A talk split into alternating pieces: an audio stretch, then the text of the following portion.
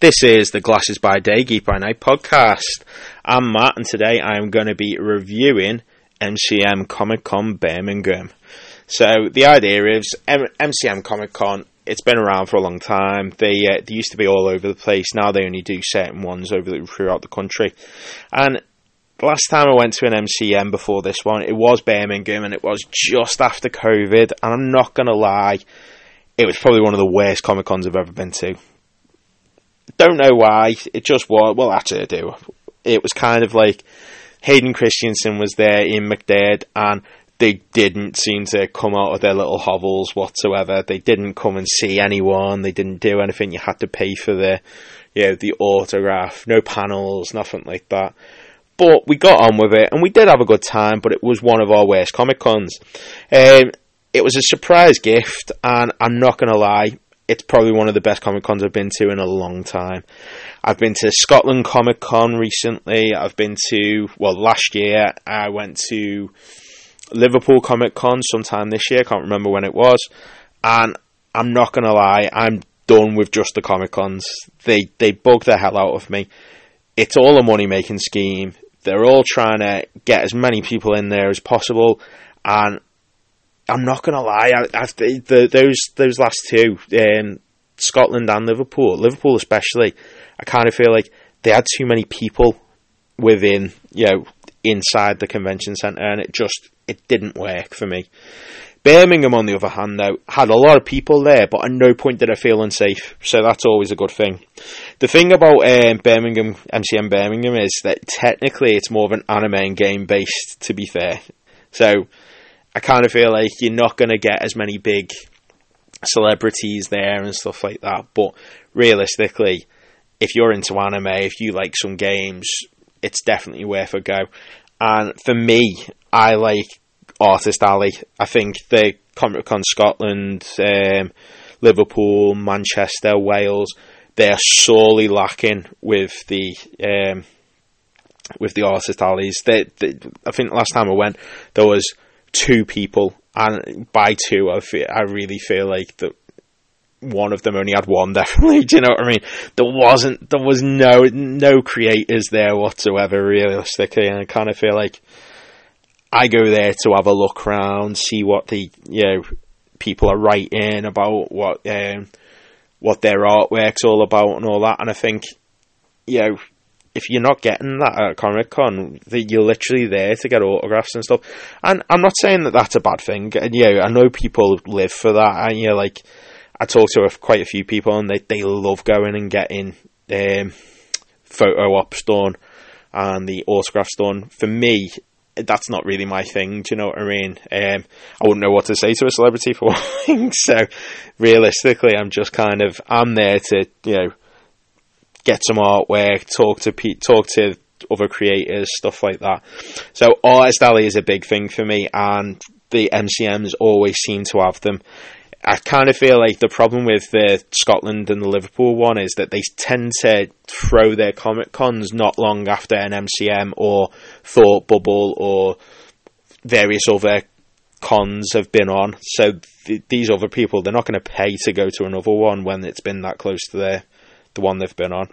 So one thing that I, I, I do like about um, MCM Birmingham and MCM London and stuff like that is that they have a live stage. So the live stage is really good. It's it's an open open bit basically. There's so many seats there, and you are allowed. To, you even if you haven't sat down, you can pretty much watch what's going on from anywhere in that vicinity. And one of the things that I did go and see was. Uh, it was a talk by Neil Gibson, and for anyone who doesn't know, he does um, he does horror comics and stuff like that. And it's called mainly the main one you might know is Twisted Dark. So he did a talk on niche to mainstream. So informative, so good. He talked about how he'd you know not got into the prof- you know the writing profession until he was thirty three. That he'd you know he'd kind of done it when he had a bit of spare time and it took off and he quit his job and he became you know and as someone who has wrote and self-published their own book, I appreciate how hard it is to promote yourself and make it work. And I kind of feel like anything that can add a little bit of stuff, yeah, a little bit of inspiration to you is great. So if you ever get the chance to go and listen to one of the talks or anything like that, just no, it doesn't even have to be. For, you know, I feel like the ones I went to weren't even the best ones weren't even by any celebrities or anything like that, and I kind of feel like if you get a chance to go in, if you've got any interest in writing a book, a comic, anything like that, and someone's doing a talk on it, go and have a listen. It's, it's so good. Um, and another one I went to watch was um, I watched Marc Ellerby. Um, so he's an artist for the Rick and Morty comic, and he did a live draw, and he's so interesting watching a live draw. If you ever get the chance to go and watch a live draw, do yourself a favour. Um, go and watch it. It's it's fun seeing their process, them talking about their art, talking about how they get there, how they how they got to it in the first place. Um, I've I've seen one other live draw at um, an MCM Comic Con, and it was in London years ago. It was John Romita Jr. and if anything, he was more interested in Marc Ellerby because he he didn't take himself so seriously. I kind of think Marc Ellerby was a bit you know, he wanted it to be as perfect as possible. John Romita Jr. just kind of, he was having a chat with Chris Claremont and just getting on with it. But Marc Ellerby is, it, it, was just so interesting to watch how he got to those characters and what, you know, you know, how he, how he shaped them and stuff like that. And then he showed us um, panels from uh, a book that's coming out in a couple of months and it does look awesome. It almost makes me want to read the comic, honestly. So um, I'll get through the series first, and then I'll get to the comic. Definitely.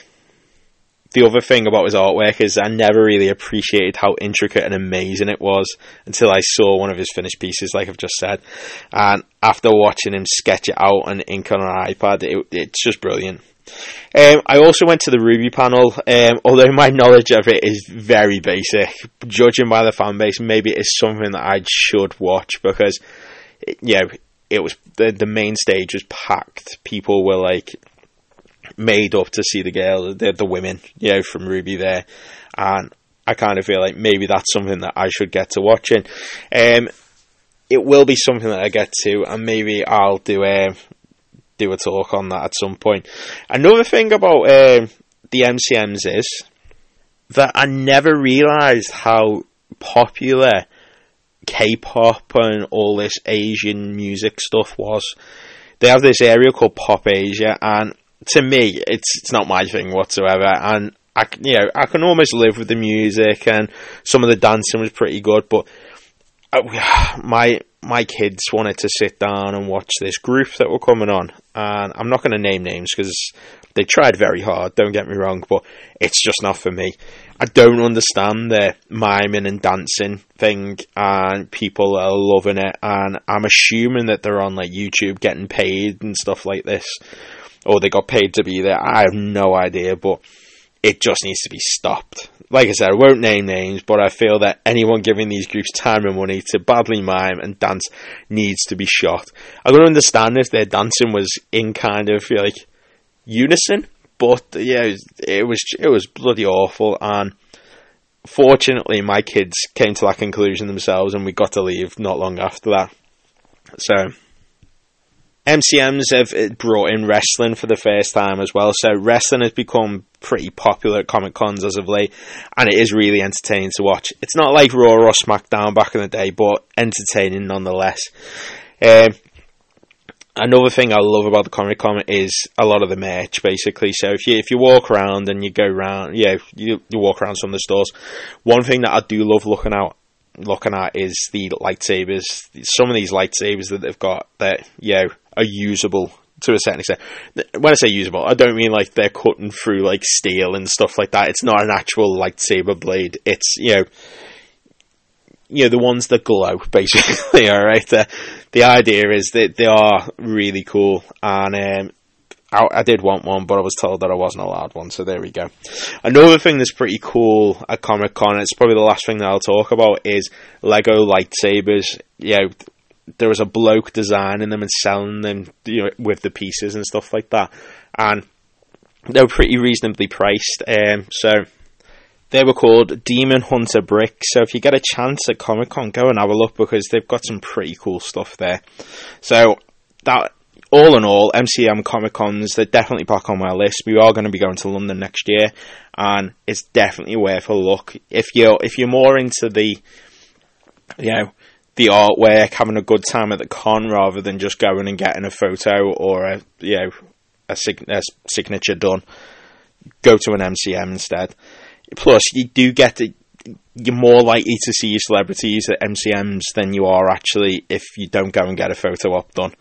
I kind of feel like that for me is a big thing. I, I want to see them, but I don't specifically want to get a photo with them or a signature. Do you know what I mean? Um, so I've been Matt, and this has been the Glasses by Day, Geek by Night podcast. Thanks for listening.